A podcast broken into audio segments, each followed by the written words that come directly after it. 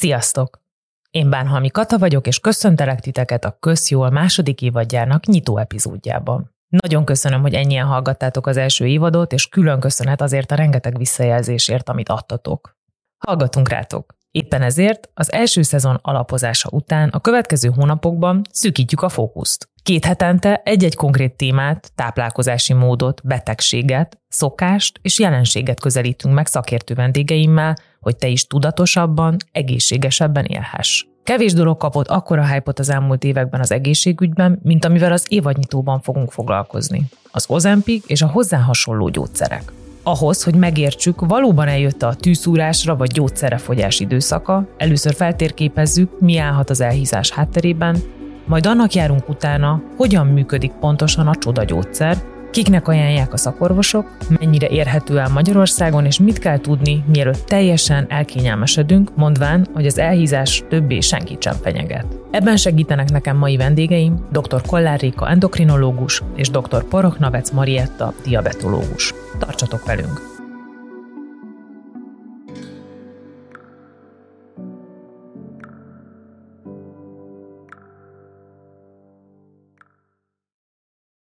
Nagy szeretettel köszöntelek benneteket, először is Mariettát, szeretettel üdvözöllek a műsorban. Én is szeretettel üdvözlök, és a hallgatókat is. És Rékát, téged is köszöntelek. Én is köszönöm a meghívást, és üdvözlöm a hallgatókat is. Nagyon-nagyon vártam ezt a beszélgetést és ezt a mai témát. Nyilván a saját érintettségem mi- miatt is, nem tudom, hogy hány évet töltöttem különböző fogyókúrák tanulmányozásával vagy kipróbálásával, illetve ugye a, a, a gyógyszer téma is nagyon-nagyon foglalkoztat. Onnan indítanám a beszélgetést, hogy ti hogyan látjátok, mik a, azok a fő tényezők, amik szerepet játszanak az elhízásunkban. Legfőképpen szerintem a táplálkozás az az első rendű, aztán a mozgás is nagyon befolyásolja a testsúlyunkat, és utána jön a többi genetikai, környezetbehatások, illetve endokrinológiai betegségek, gyógyszerek, pszichiátriai, idegrendszeri betegségek. Főként egészségügyi probléma áll általában a háttérben, azoknál a pacienseknél, akikkel ti találkoztok, vagy, vagy egyszerűen az, hogy folyamatosan eszünk, és egyáltalán nem mozgunk, az a fő indok. Hát esztétikai probléma is, főleg a fiatalabb korosztálynál, és azon kívül hát félnek bizonyos betegségek megjelenésétől, amiről tudnak, hogy összefüggésbe lehetnek a fogyással. Ugyanakkor a társadalom számára is egy nehéz gondot jelent, mert az kövérség kapcsán kialakuló betegségek komoly, egyrészt az egyén, másrészt pedig a társadalom biztosítás részére is nagyon komoly összegeket jelentenek.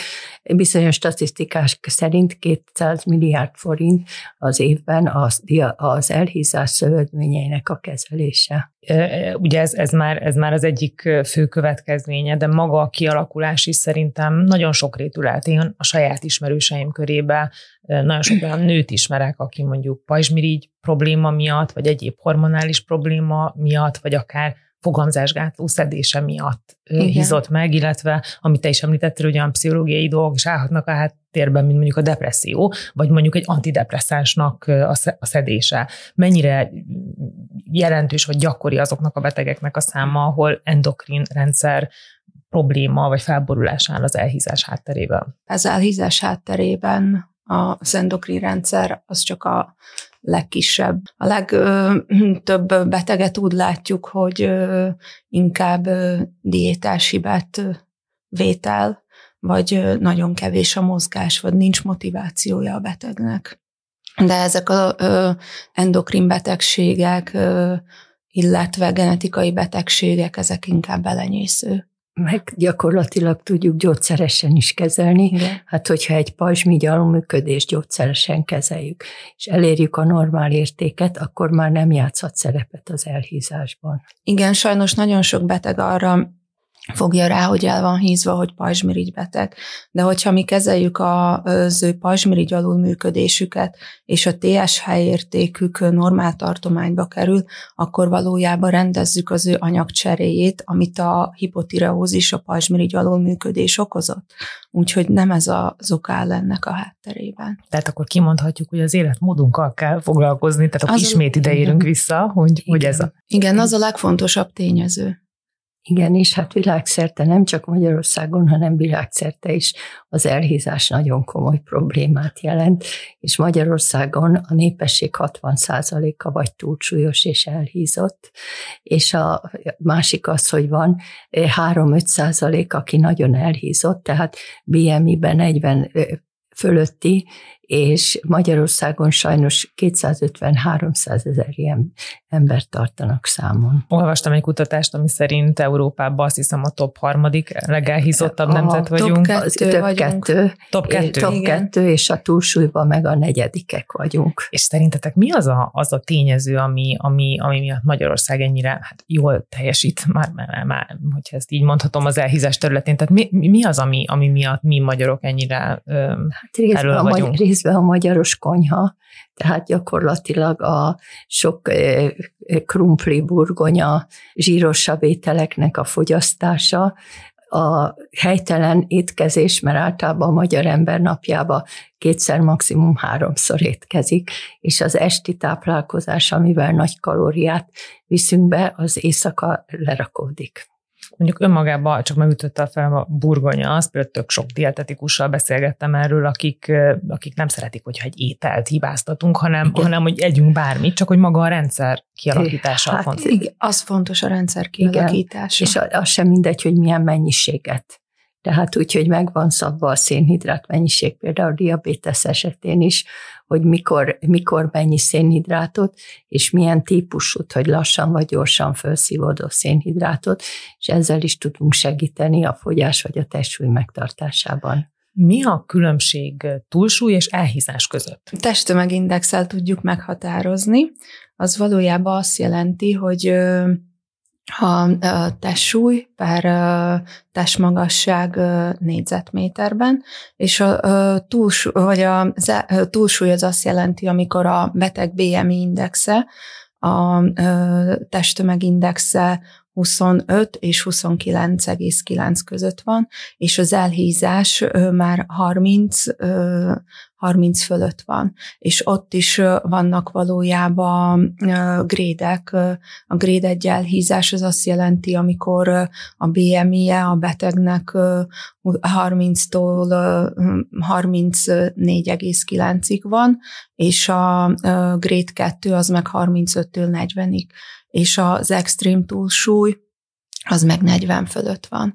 A betegek normál testsúlya az 18,5 és 25. Ha meg kellene fogalmaznotok olyan egészségügyi alapösszefüggéseket, amiben így mindenkinek érdemes lenne tisztában lennie ahhoz, hogy értse, hogy milyen következménye van annak, hogyha túlsúlyos, vagy hogyha, vagy hogyha el van hízva, akkor, akkor mi lenne az? Tehát milyen hatásokkal kell számolni, hogyha mi tartósan a megfelelő BMI index fölött töltünk el éveket? Hát különböző betegségeknek a megjelenésére kell számolnunk, úgyhogy ezek közül van az inzulinrezisztencia, a diabetes kettes típusa, azon kívül a magas vérnyomás, a szívproblémák megjelenése, az ízületi problémáknak a megjelenése, tehát ezek mind károsító tényezék lehetnek a beteg életminősége szempontjából és feltételezem, hogy ezekre mind nagyobb esélyünk van, hogyha még a stresszel is kell számolni. A stressz, stressznek is szerepe van, például a diabetes esetén az egyik tényező lehet a vércukor emelkedésben. Ez így van, egyetértek, és még aztán mindenféle pszichiátriai betegségeknek, pszichés bajoknak a kialakulása is, meddőség férfiaknál, ugyanúgy, mint nőknél is. És még egy érdekes dolog, hogy a gyerekeknél is megjelent a túlsúly, tehát az általános iskolások közül minden negyedik túlsúlyos, és ami nagyon érdekes, hogy a 14-16. életév között 16%-a a túlsúlyos gyerek, és megjelent a kettes típusú diabétesz ebbe a korosztályba, ami régen soha nem volt. Már, hogy ennyire fiatalon is. Igen, igen, ez a kettes típus régen időskori diabétesznek hívták, tehát biztos, hogy felnőtt korban inkább a 40-es évek fölött jelentkezett, úgyhogy most viszont kamaszkorban is már vannak kettes típusú diabéteses betegeink. Ozempik. Ozempik, Vegovi, Munjaro, Zepbound, Ribelzo, Saxenda. ezek azok a készítmények, a gyógyszerek, ugye, amikkel, amikkel csak én az elmúlt hónapokban találkoztam, mint a súlykontrollnak az új megoldásai. Hogyan és milyen célból születtek ezek a gyógyszerek? Tehát induljunk innen. Mire találták fel őket, és mit tesznek a szervezetünkben? Ez gyakorlatilag a diabétesz kezelésére, és ma is egyik alapja a diabétesz kezelésének. A szervezetben, a bélben van olyan természetes anyag, a GLP-1 és a GIP, ami segít a szénhidrát anyagcsere fenntartásában. Ez viszont van egy enzim, a DPP4, ami gyorsan bontja, tehát ezért egy ideig nem tudták a gyógyszereket alkalmazni. Később rájöttek, hogy van a DPP4 gátlás, és abban az esetben a GLP1 hatás jó lesz. De nagyon érdekes a felfedezése is.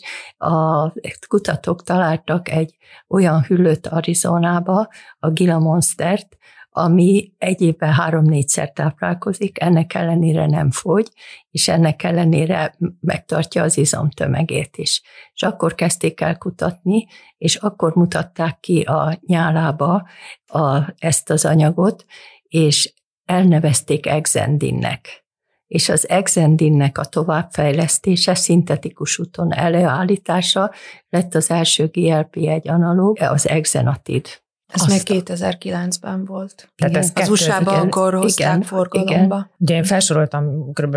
6-7 ilyen gyógyszert. Mi ezekben a közös, és mi a különbség közöttük? Hát a hatóanyagokban igen. van különbség, teljesen más hatóanyagú, és a, a hatás hosszában, illetve a mm, gyógyszerek felírhatóságában is van különbség óriási mítosz kering ezek közül, a, hogy ezek körül a gyógyszerek körül valóban megoldódik az elhízásnak a kérdésköre, hogyha az ember a felsoroltak közül valamelyiket elkezdi szedni? Én nekem az a tapasztalatom, mm, hogy egy ideig, óráig igen megoldódik.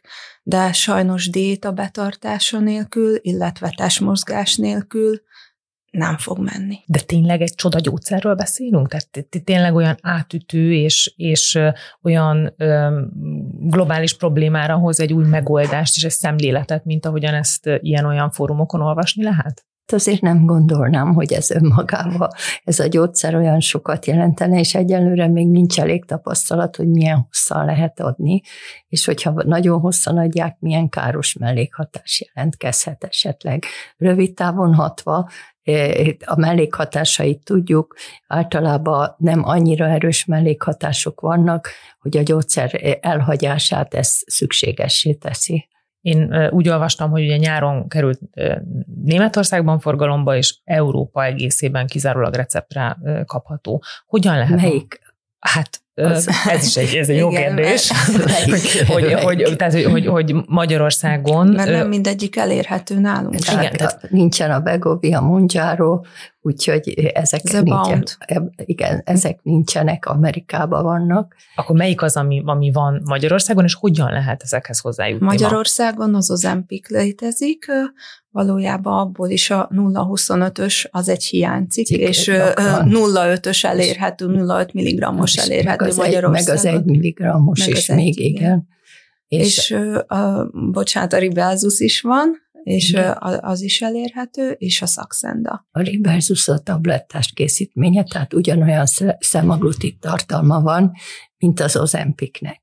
Annak a adagja 3, 7 vagy 14 mg, és az a különbség, hogy az ozempik injekciós készítmény, amit heti egyszer kell beadni, a ribelzus viszont minden nap reggel így gyomorra egy korty vízzel kell bevenni, és utána fél órát nem szabad táplálkozni, mert a gyomorból, az üres gyomorból szívódik fel egyenletesen. Ki írhatja ezt ma föl nekünk? Hát gyakorlatilag diabetológus, endokrinológus írhatja föl, és háziorvos, hogyha kapott az endokrinológustól vagy diabetológustól javaslatot, akkor egy év időt tart, amíg írhatja fel. Ti felírjátok ezt ma nem cukorbeteg pácienseiteknek? A szakszendát. A szakszendát, igen. Miért pont a szakszendát? Hát mert, mert, a, mert, mert valójában az van engedélyezve úgy, hogy elhízott betegeknek ki Hogy lehet írni. Akiknek nincs diabétesze. igen, nincs diabétesze, és a BMI-je 40 fölött van, vagy a BMI-je 27 és 30 között van, de van hozzá egy vagy több társult krónikus betegség, mint például a cukorbetegség, magas vérnyomás, magas vérzsírszint, szívbetegségek. Tehát, ha jól értem, akkor van egy protokoll, ami, ami alapján ezt tartjátok ti most a legbiztonságosabbnak, vagy a legjobb megoldásnak? Igen, nem mindig a guideline-okat kellene figyelni Igen. és betartani.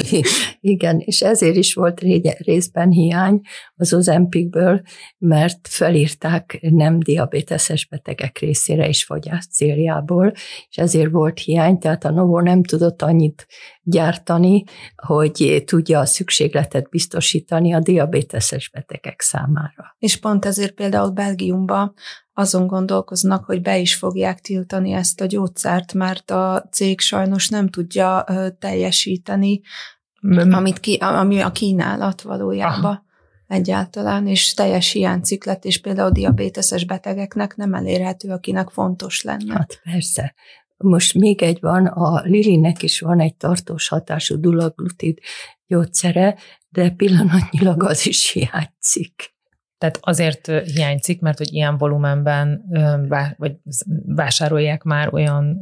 Hát nem, igazából nem, nincs annyi adatunk, hogy mennyien vásárolják, mi csak azt látjuk, hogy egyrészt mi is sok diabéteses betegnek adjuk. Nem tudjuk, hogy mennyi a gyártókapacitás, tehát hogyha csak diabéteses betegek kapnák, akkor tudnának eleget gyártani. Mert sajnos a szakszenda az normatívra, teljes támogatásra kiírható és elég drága gyógyszer, egy havi adag 65 ezer forint. Hogyha receptre... Ha re- receptre, normatívra, nem az lehet, nem igen. szakorvosi javaslat, az bármelyik orvos kiírhatja.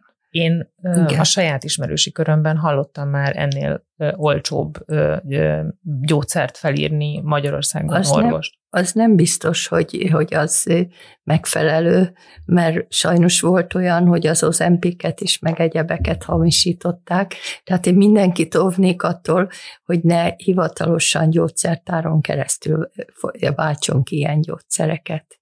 És akkor szerintem térjünk is rá a mellékhatásokra, és szintén egy saját ismerősi körből amikor először felmerült, hogy, hogy valaki elkezdi szedni ezt a gyógyszert, vagy sem, akkor nyilván utána mentünk, és olyan mellékhatásokat olvastunk, mint a, az, és, az éjségérzet teljes megszűnése, a folyamatos émeigés, volt olyan információ, hogy reggelente konkrétan úgy kelnek fel az emberek, hogy, hogy reggelizni sem tudnak az émeigés miatt, akkor ebből már olyan cikkekre tévedtünk, ahol, ahol azt veszegették, hogy ez a gyógyszer egészen egyszerűen ellehetetleníti hogy megfelelő mennyiségű tápanyag jusson a szervezetbe az éjségérzet megszüntetésével. Ezek csak, amiket én láttam, ilyen rém, rémhírek. Segítsetek ezt tisztán összefoglalni, hogy mi, mik lehetnek a negatív hatások. Hát nagyon szerteágazó negatív hatásai vannak, de leggyakrabban inkább a zemésztő rendszerre hatnak, tényleg lassítják a gyomorörülést, így hányás, hányingerhez vezethetnek, hasipuffadást idézhetnek elő, illetve székrekedést a hasnyálmirigyben, ott fokozzák ezek a gyógyszerek az inzulinnak a szekrécióját, vagyis az inzulin elválasztást, a bétasejteknek a megnövekedését, proliferációját, hisz azok valójában azok serkentik az inzulin termelését, és így hasnyál, hasnyálmirigy gyulladáshoz is vezethetnek. Laborleletekben a betegeknek előfordult már, hogy láttunk emelkedett amilázlipás szintet így, illetve én egy személyes tapasztalatom az, hogy az egyik barátnőm is alkalmazta az egyik GLP-1 agonistát, és ő neki egy epekövesség alakult ki, és meg is kellett műteni meg akut pankreatitis is kialakulhat. Tehát nagyon fontos, hogy felhívjuk a betegek figyelmét, hogy abban az esetben, hogyha felső hasi fájdalom, vagy fokozottabb émeigés jelentkezik, akkor azonnal hagyja abba a gyógyszer szedését, és forduljon orvoshoz. Ritka a szövődmény, általában ezerből egynél fordul elő, de nem mondhatjuk azt, hogy nincs ilyen szövődmény. Most még fölmerült, hogy a medulláris pajzsmígy karcinomát is okozhat, ezt nem lehetett igazolni, végül arra a következtetésre jutottak, hogy akinek a családjába ilyen előfordul, akkor ne fogyassza ezt, a, ne használja ezt a gyógyszert. A másik pedig, hogy vigyázni kell, akinek szövődményként már ret, ismert retinopátiája van, tehát a szemereken van érelváltozás, azt nagyon szoros kontroll mellett szabad csak alkalmazni, úgyhogy ne okozzunk hirtelen vércukoresést, mert akkor a retinopátia romolhat. Hogyha valakinek ezt fölírja az orvosa, akkor mi az, amit javasolnátok, hogy milyen gyakran járjanak, és adott esetben milyen vizsgálatokon keresztül figyeljék, hogy ez a gyógyszer milyen hatással van a szervezetükre? Mindig a legkisebb dózissal kezdünk, például az Ozempik esetében 0,25-tel, és mellette megbeszéljük a diétát, és fontosnak tartjuk a napi ötszöri étkezést. Most azért is fontos bizonyos mennyiségű szénhidrát, legalább 120 g szénhidrát bevitele, mert ha ennél kevesebbet visz be, akkor már a szervezet másképp szerez energiát, akkor a zsírokból, és akkor megjelenhetnek a vizeletbe a ketontestek, tehát ezt semmiképpen nem javasoljuk. Úgyhogy én azt emellett a beteg mérje a vércukrát, az éhomi vércukor a döntő, a beállítással kapcsolatban, és a, azon kívül én egy hónap múlva visszarendelem, hogy megbeszéljük, hogy mik a tapasztalatai, mik az értéke, és ennek alapján döntünk, hogy ennél a dózisnál tartunk, megemeljük a dózist, vagy ha komoly panaszai vannak, akkor elhagyjuk a gyógyszeradását. Így van, teljes mértékben, és utána elég, ha három hónap múlva visszahívni kontrollra, és hogyha ö, tényleg nincs semmi panasza, akkor ö, egy fél év múlva akár, de ö, a diabéteses betegeknek elvileg ö, három havonta kellene kontrollálni a hemoglobin A1C értéküket, és úgy visszamenni a gondozó orvoshoz. Itt a negatív hatások mellett pozitív hatások közül azokra, akik fogyási célral szedik ezt a gyógyszert. Van bármilyen olyan kutatás vagy, vagy összefüggés, ami egyéb hatást vizsgál az ozempik és a hasonló ilyen szemaglutit hormon alapú készítmények pozitív hatásairól? Hát elvileg a fogyásra önmagában nem lehet adni, csak a diabéteszbe. Fogyásra csak a szakszendát lehet adni. Uh-huh. És, és akkor a, szak, de a szakszendának ugyanúgy, ugyanaz a... Ugyanaz a ugyanaz hatása. a hatása, csak a szakszenda viktóza alapú, és a, az ozempik az pedig szemaglutid. És akkor a pozitív Igen, hatások pozitív, ugyanígy? És a másik az, hogy a szakszendát is fokozatosan kell bevezetni, 0,6-1-2, az, akkor 1,8, 2, 4 és 3 mg.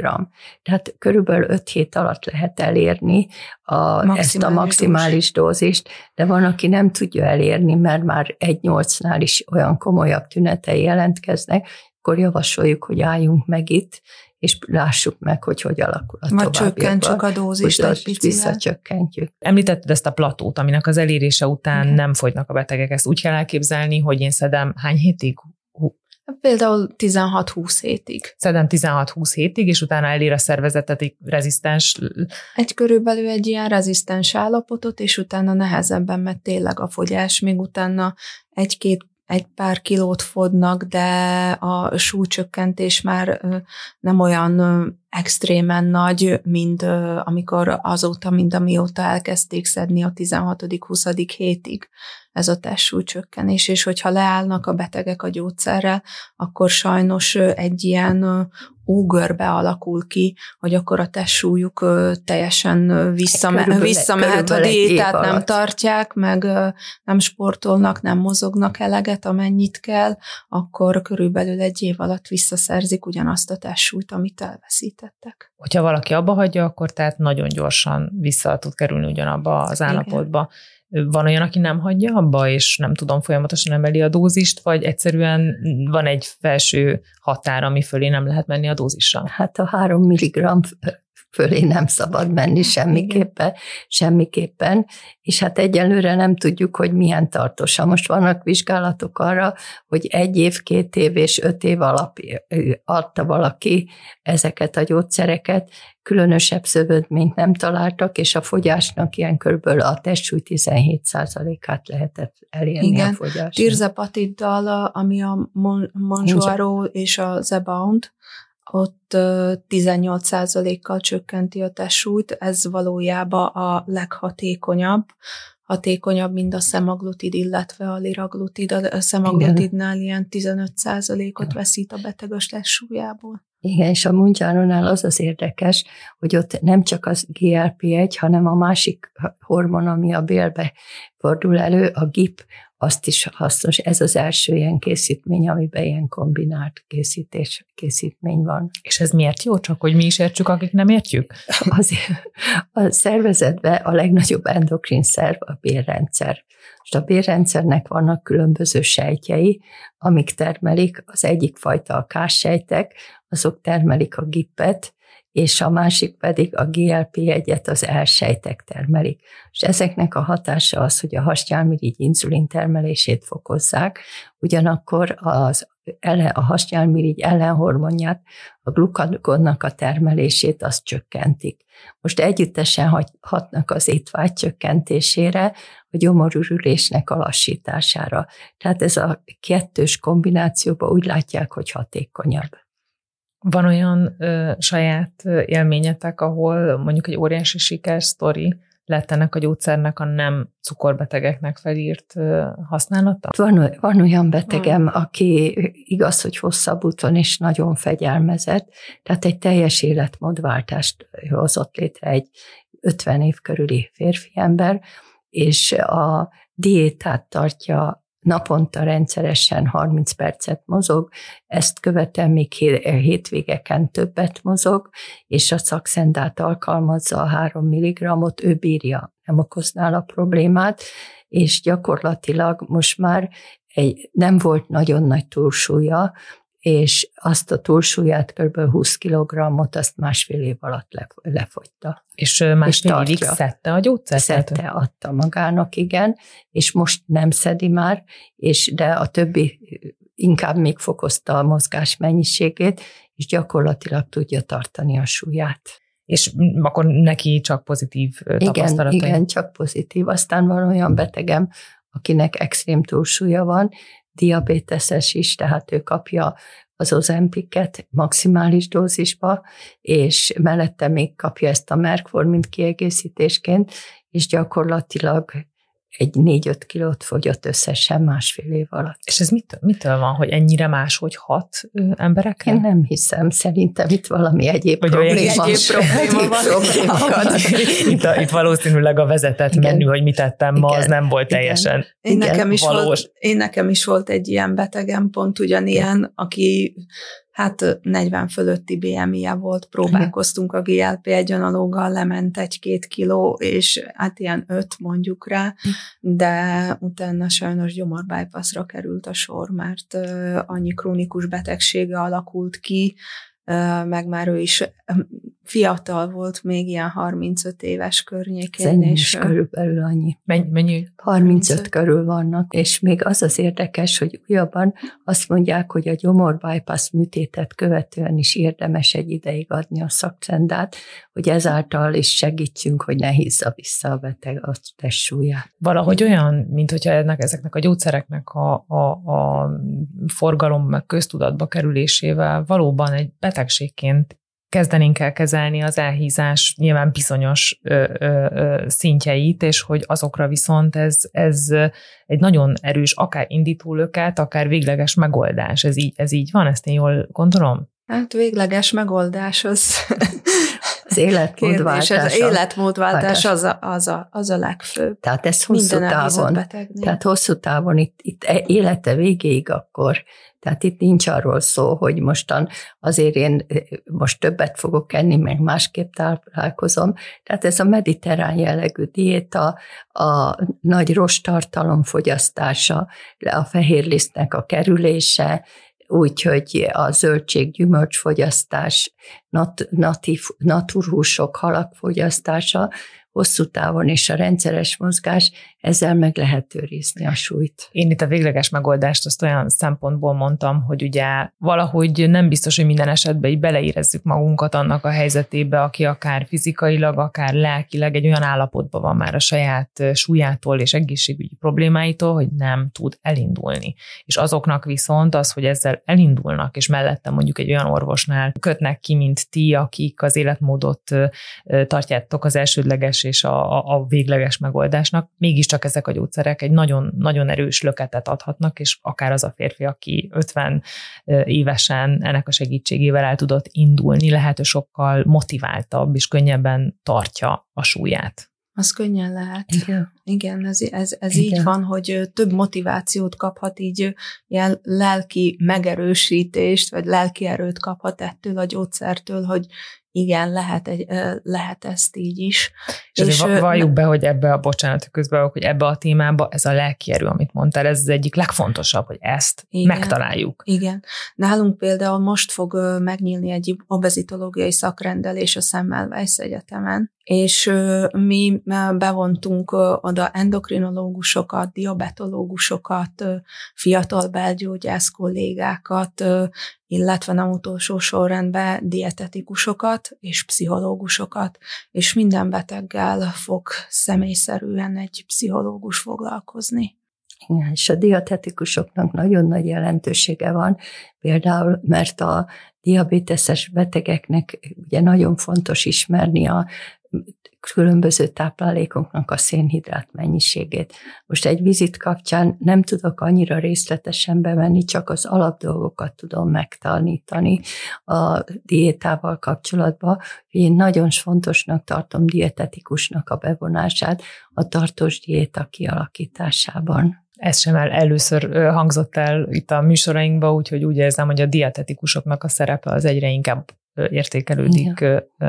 föl, de, de azért azt is látom meg saját tapasztalatból is tudom, hogy akkor vagyunk képesek ilyen ö, tudásbővítésre, amikor már az alapbaj, vagy az alapfeszültség, vagy ö, elmúlt, vagy a motiváció megérkezett, és ezért ez szuper, hogy nálatok ö, lesz pszichológus is a, a csapatban, aki ezzel a részével foglalkozik. Kutatások, és akkor itt vissza a gyógyszerekre. Hol tartanak a kutatások itthon, vagy akár külföldön? Úgy látjátok, hogy van még hova fejlődni ennek a gyógyszernek? Tehát, hogy ezen most jelenleg is dolgozik még a, a nemzetközi szakma, és, és várható az, hogy ebben még még, még, még jobb dolgok fognak kisülni? Hát bizt, biztos, biztos fejlődni mindig kell, és mindig Persze, lehet. és ha vannak újabb felfedezések, akkor azoknak egy idő után gyógyszerformába öntése, az mindenképpen előrelépést jelent.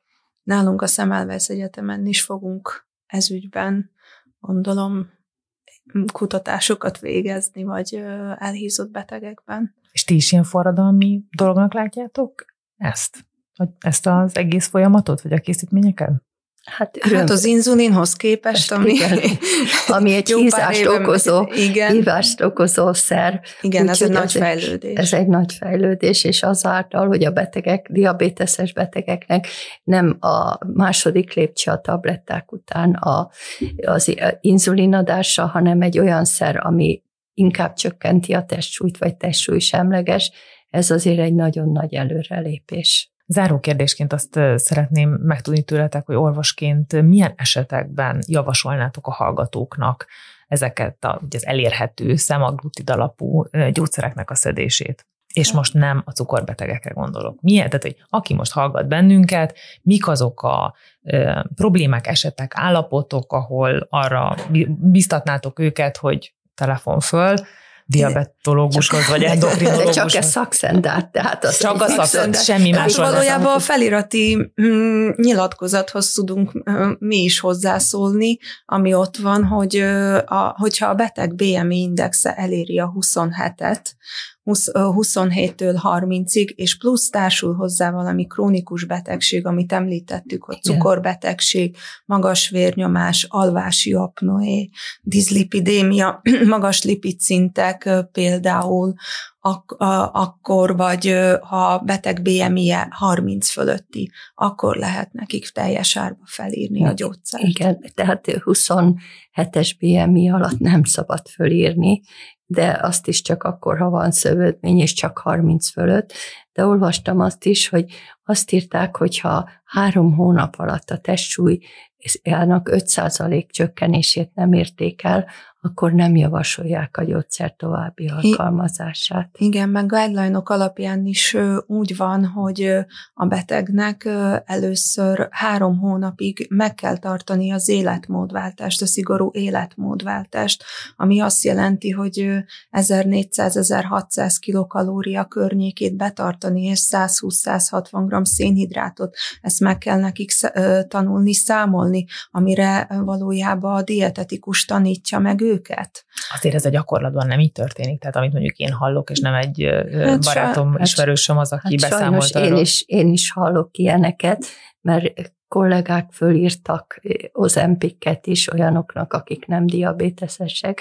Ebből probléma is van most pillanatnyilag, mert nagyon szigorúan meg van határozva, hogy kettes típusú diabétesz esetén írható fel 70% kedvezménnyel, amennyiben három hónapos metformin kezelés e, esetén hemoglobin AC 7% fölött marad, akkor kezdhetem el az ozempik adását. Azt hiszem, hogy túlságosan mélyen így a szöveteinkben van az a vágy sokaknak, hogy, hogy, hogy, hogy fogyjanak, és én ezért Igen. feltételezem, hogy azért előfordulnak olyan esetek, ahol ezek a határok Igen. elmosódnak. Talán visszakanyarodva a kérdésre, hogy, hogy ha én jól értettem, azért ha valaki a protokoll szerint, és azt a megfelelő hatóanyagtartalmú készítményt szedi, ami, ami orvosilag kvázi biztosított, vagy, vagy ajánlott, akkor, akkor ott viszont ez a 27-es BMI fölötti túlsúly esetén ti is ajánlanátok, hogy, hogy menjenek el orvoshoz, és térképezzék fel, hogy ez, Igen, ez nekik van, való indulás-e. Ha van társbetegség hozzá, amiket említettünk, akkor igen. Igen, mindenké, mindenképpen. És a másik az, hogy nagyon érdekes az emberi természetre, hogy a gyógyszert sokkal könnyebben elfogadják és beszedik, mint életmódot váltsanak. Nekem is ez a tapasztalatom vele. Nagyon nehezen váltanak életmódot.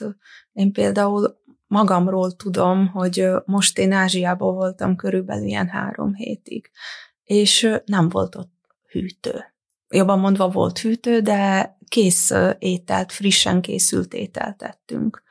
És én nekem körülbelül ilyen 8 kiló lement, mert amikor otthon vagyok, akkor persze nyitogatom nyit a hűtőt. Igen, és akkor jön a nassolás, egy kis magyaró, és hogyha ezt az ember így összeszámolja, egy körülbelül 500 ezer kilokalóriát pluszba fogyaszt.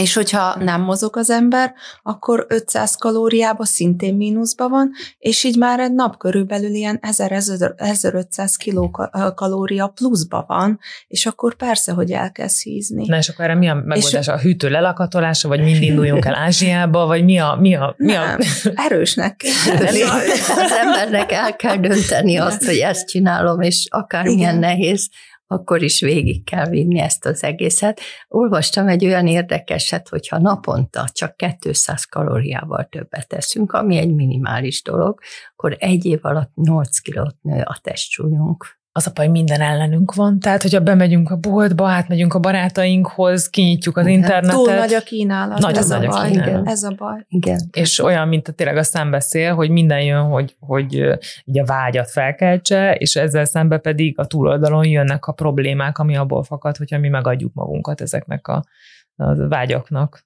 De akkor, akkor a, a, az üzenet az, hogy legyünk erősebbek? Igen. Hát mi csak segíteni tudunk, tudunk igen, elmondani, hogy mit kell tenni a diétával, a mozgással, a gyógyszerrel, de utána már a betegen múlik az, hogy ezt, hogy alkalmazza és betartja, és akkor tudunk sikert elérni. És annak Igen, és ott tényleg őszinte magával. Igen. hogy nem csalja el a Igen. diétát, és vezessen diétás naplót, és írjon be minden Igen. egyes magyarót, amit megesz, vagy minden egyes kockacsokit. Egy magyaró, két magyaró. Igen, Igen hát, mert ezzel adódik Igen. össze a hát sok én, kicsivel. Miután én főleg diabetikus vagy diabéteses betegekkel foglalkozom, tehát én iratom a kezdetben is, amikor egy gyógyszerváltás van, meg a másik, hogy van a terhességi cukorbetegség, ott például a kismamáknál nagyon szigorúan kell étkezési naplót vezetni és a méréseket, mert csak úgy tudok tanácsot adni, hogyha látom, hogy mi az a probléma, ami magasabb cukrot okozott, hogy hagyjuk ki a diétából például. Nekem, nekem a motivációként az a tapasztalatom, hogy az tud pozitív motiváció lenni, hogyha abból indulunk ki, hogy szeretnénk magunkat jobban érezni a bőrünkben, és ehhez, ehhez feladat van, és ez lehet, hogy a magyarózacskó kihajítása a kukába, vagy, vagy tényleg az ilyen szintű fokozottabb tudatosság, ami nem megy a,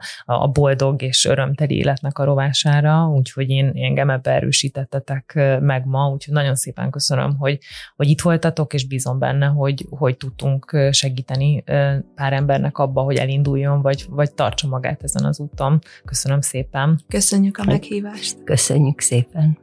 A hallgatóknak pedig köszönöm szépen a figyelmet, alig vártam, hogy kimondhassam. A közjól két hét múlva folytatódik. Addig is ne felejtsetek el feliratkozni a műsor csatornájára, és csekkoljátok le a HVG podcastokat is, mert több új műsorral is készültünk a tavaszi évadra. Ha bármilyen kérdésetek, visszajelzésetek van, várom őket a Spotify kérdői funkciójában, vagy a podcastokuk az hvg.hu e-mail címem. Hamarosan újra találkozunk, én Bánhalmi Kata vagyok, sziasztok!